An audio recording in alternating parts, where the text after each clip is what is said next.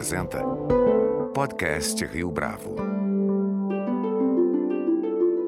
Este é o podcast Rio Bravo, eu sou Fábio Cardoso. O debate em torno da reforma tributária tem ganhado cada dia mais a atenção da opinião pública. Embora a urgência do tema não seja uma novidade, ainda restam pontos em aberto acerca da proposta que deve ser encaminhada. Afinal de contas, será que a comunicação tem sido feita de forma adequada? Ou ainda, haverá tempo para estabelecer essa reforma em ano de eleições municipais? Para responder a essas questões, nosso convidado de hoje aqui no podcast Rio Bravo é o advogado Luiz Gustavo Bichara, sócio da Bichara Advogados e professor da Fundação Getúlio Vargas.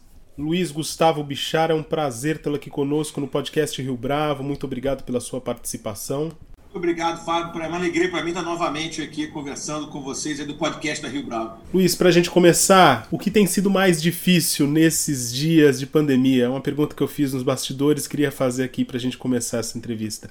O seu trabalho com os casos que você tem à frente no seu escritório ou acompanhar o andamento da discussão da reforma tributária? Essa é uma pergunta interessante. O mais difícil está compatibilizar a vida, que já era felizmente corrida, com necessidade nova, constante de acompanhamento da reforma tributária, né? A coisa muda todo dia, literalmente, às vezes mais de uma vez por dia, né? Então é um desafio muito grande, mas é muito interessante, né? Eu acho que nós estamos vivendo um momento histórico, né? Não sei se tão cedo as outras gerações vão poder assistir, aparentemente, o rompimento total né, do estamento legal tributário, a substituição por um novo, que aparentemente vai acontecer. Né? Então é muito desafiador, está dando muito trabalho, gastando muito tempo, mas é muito interessante. O governo tem acertado em relação à comunicação do que precisa ser feito? Qual é a sua leitura a respeito disso?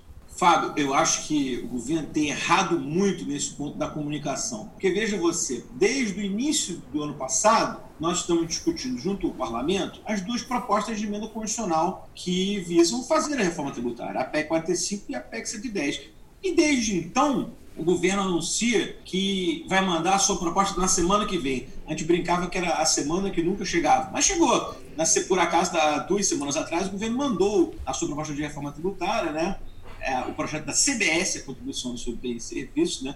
que, a meu ver, já adianto isso, é um projeto extremamente é, infeliz, mas a comunicação é péssima, né? Quer dizer, embora o projeto da CBS veicule um inequívoco aumento de carga tributária, o governo insiste que isso é uma modernização, né? Para não falar sobre as outras coisas, por exemplo, CPMF, o ministro Paulo Guedes, desafiando um pouco a inteligência coletiva, né?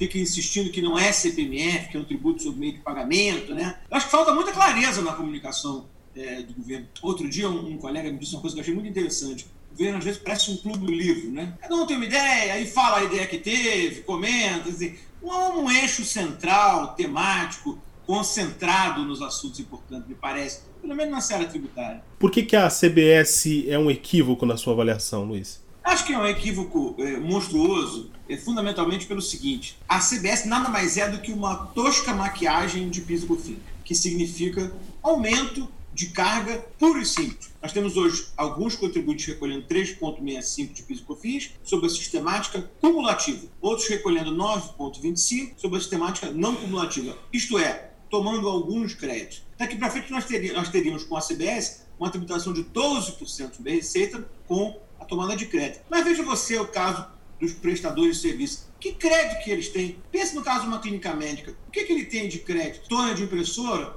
Papel higiênico?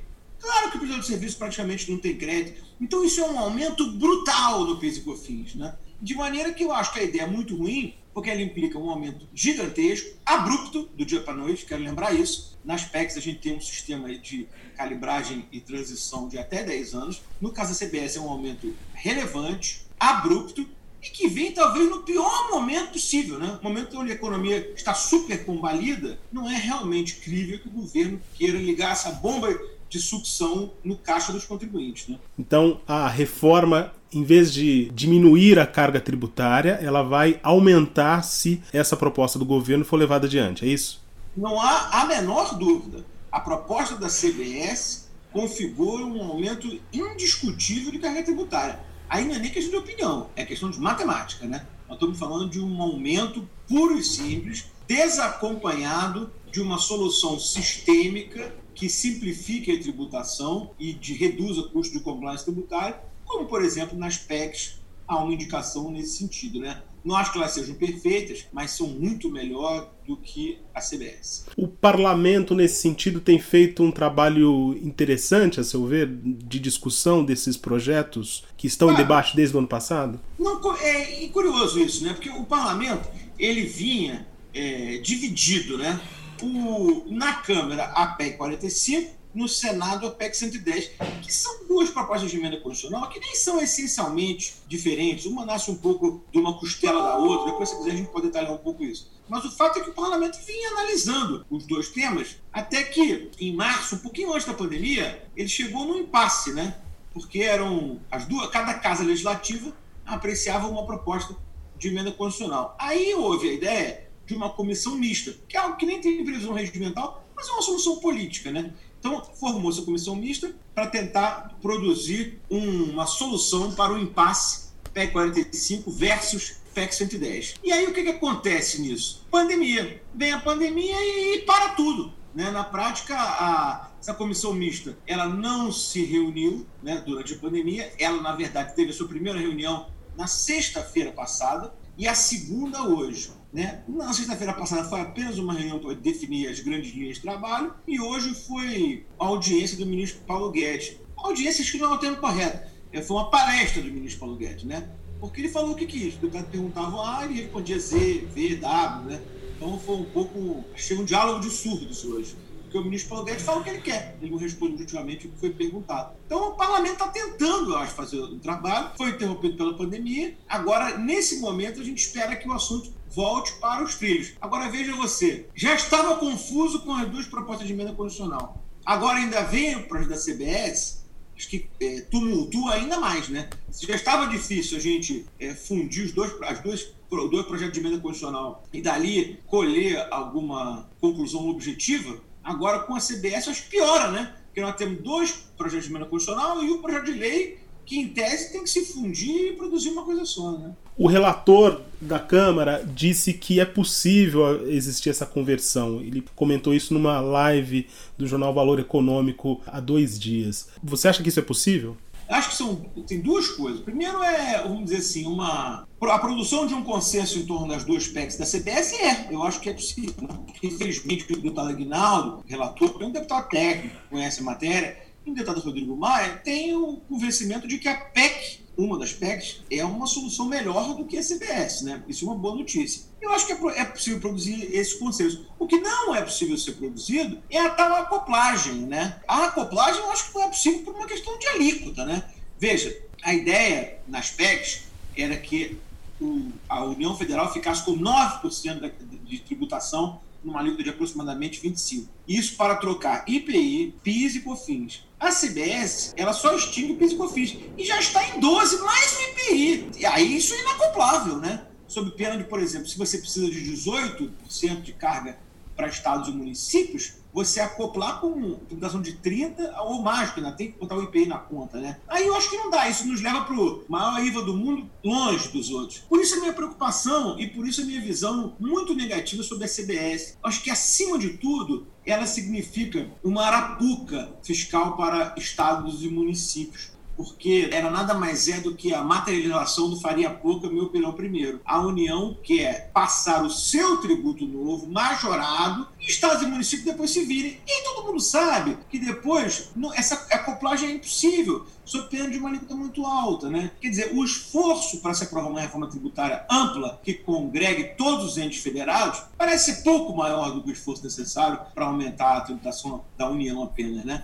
Por essa razão é que eu acho que nós devemos repudiar aí a CBS e buscar uma reforma mais ampla. Como que essa reforma mais ampla pode frear a guerra fiscal entre os estados, por exemplo? Esse é um bom ponto. É, veja você que o desenho da PEC 45 ela é muito propício para isso, né? Porque na PEC 45, lembrando, há uma previsão de alíquota única por ente federado. Então, hipoteticamente, vamos dizer que se aprova a emenda 45 dentro do, de São Paulo, todo bem ou serviço vai ter a mesma alíquota. Então, se o governador quiser atrair determinada vaga, determinado empreendimento para o seu estado, reduzindo a carga tributária, ele terá que fazê-lo para todo o conjunto de bens e serviços negociados dentro daquele Estado. Dizer, é uma coisa seríssima, né? Então, aparentemente, realmente esse modelo teria o condão de acabar com a guerra fiscal, na medida que os governadores não poderiam mais oferecer benefícios para os contribuintes. Parece uma saída inteligente nesse aspecto, né? Veja você que curioso é que a PEC 110 aí é um pouco diferente, né? A PEC 110 ela fixa uma alíquota única, mas não por ente Ela fixa uma alíquota única por bem ou serviço. Também é interessante e produz aí uma outra solução para a guerra fiscal, mas igualmente efetiva, na medida que, se a alíquota é única em todo o território nacional, está resolvido o problema da guerra fiscal também, né? Então são duas saídas diferentes, acho que ambas efetivas nesse intuito de se acabar com a guerra fiscal.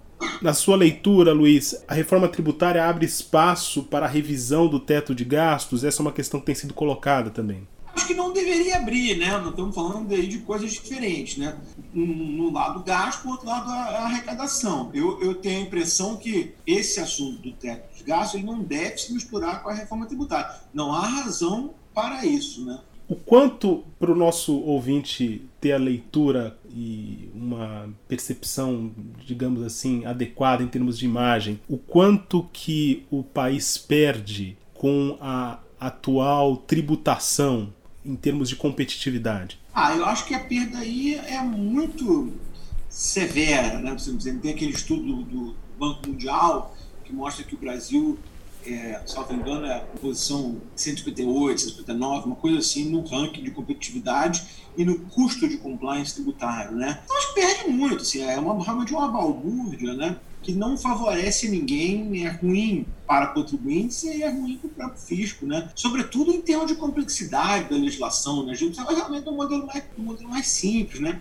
Mas aí veja, que é um outro ponto interessante para corroborar o raciocínio de que nada é simples nesse tema da reforma tributária. Né? Por exemplo, a fase de transição da PEC 45 é de 10 anos. Então, nós podemos até afirmar que ela é uma PEC, e eu acho que isso é uma afirmação correta, que reduz a complexidade tributária, mas reduz daqui a 11 anos. Né? Nesses 10 próximos, após a aprovação, vai ser mais complexo ainda, porque o contribuinte vai ter que apurar todos os tributos que ele apura hoje, mais o IBS. Então, é, mesmo essa simplificação não é fácil, né?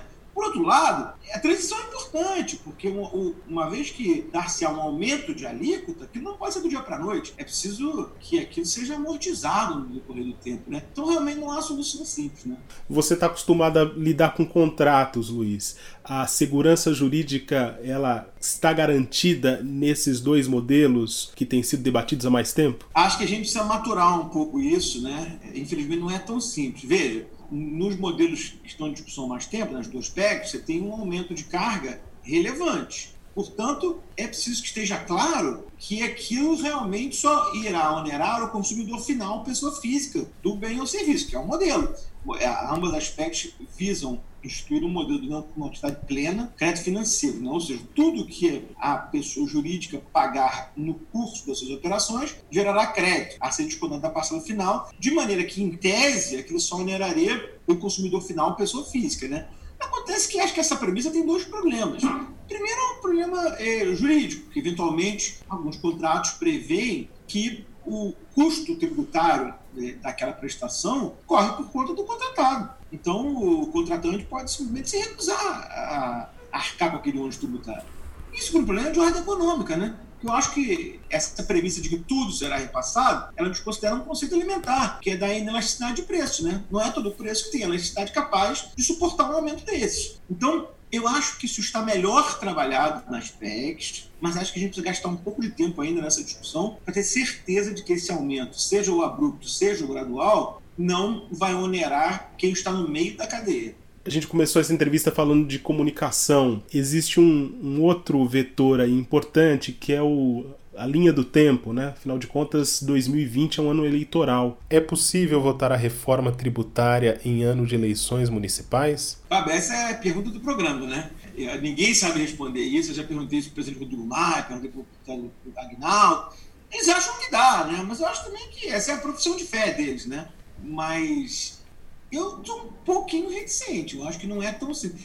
Colocando em perspectiva, em primeiro lugar, é, eu tenho dúvida até do momento econômico do Brasil, né? Disse que não se vai ao supermercado com fome, né? Então, eu não sei se o momento mais adequado para fazer reforma tributária é no meio de uma crise dessas, né? Dito isso, acho que é uma questão de timing político Falta pouco para acabar o ano, considerando eleições, né? E esse debate ele requer maturação. Eu tenho muito medo da gente fazer no reflexo que deveria ser feito na reflexão. Esse é um debate profundo, eu acho que ainda tem que ter muita conversa sobre ele, mas eu tenho muito medo, por outro lado, que haja um atropelo nessa sofreguidão para fazer reforma e se aprove qualquer coisas só para se chamar de reforma, como por exemplo seria o caso da CBS, né? Isso é uma coisa que eu acho que é muito perigosa, né? A gente tem que ficar de olho. O projeto da CBS, você sabe, ele conta com um pedido de urgência feito pelo presidente da República. Se, ele for deferido, pode ir direto para votação em plenário, não passa na comissão. Ah, acho que seria um desastre, né? Porque a sociedade não vai poder debater o assunto como, como deveria, né? Eu, eu espero que a gente possa ainda debater. Nós estamos esperando há 30 anos fazer reforma tributária. Né? Se levar mais seis meses, menos seis meses, paciência. Pelo menos a gente vai ter uma reforma bem feita, bem debatida, né? que não sacrifique demasiado nenhum é, setor da economia. Enfim, você gastar um pouquinho de tempo mais debatendo isso. Sobretudo porque nos últimos seis meses a gente não conseguiu a, comissão não funcionou, né? O país não perde se essa reforma, por exemplo, for adiada para o ano de 2021. É, acho que perde um pouco, mas perde menos do que se for aprovada uma reforma capenga, entendeu? Como é o que, por exemplo, a CBS. A CBS não é uma reforma, né? a CBS é um remendo tributário, né? Talvez então, tenha tempo da gente fazer uma discussão mais profunda sobre aspectos esse ano. Agora, precisa ver porque, por exemplo, ao mesmo tempo que nós estamos discutindo tudo isso, o ministro Paulo Guedes fica repetindo o bolero de Ravel dele da CPMF, né? Então, aparentemente, vai chegar um projeto de CPMF e vai chegar um projeto de redução de custo de contribuição de folha para quem ganha até dois salários. Se bem que hoje ele já disse que mudou e quer ver se ele exonera metade da folha para todo mundo, né? Mas eu tenho a impressão que o Congresso quer apreciar isso tudo junto, né? No âmbito de uma discussão ampla sobre reforma. Então, se isso for verdade, se a minha promessa estiver correta, a discussão nem começou direito ainda, porque o governo não mostrou suas cartas. Né? Eu tenho muito receio com relação a essa questão do tempo hábil é, para a gente fazer a reforma esse ano. Luiz Gustavo Bichara, foi um prazer tê-lo aqui conosco no podcast Rio Bravo. Muito obrigado pela sua participação. Muito obrigado, Fábio. Foi um prazer para mim, uma honra e espero que a gente possa estar junto em outras oportunidades. Este foi mais um podcast Rio Bravo. Você pode comentar essa entrevista no nosso perfil do Twitter, arroba ou no Facebook da Rio Bravo. A nossa lista completa de entrevistas está disponível no Apple Podcasts, no Deezer, no Google Podcasts, no SoundCloud e no Spotify. E no aplicativo O Guia Financeiro, além dos nossos podcasts, você encontra muito mais conteúdo sobre o mundo da economia em diversos formatos.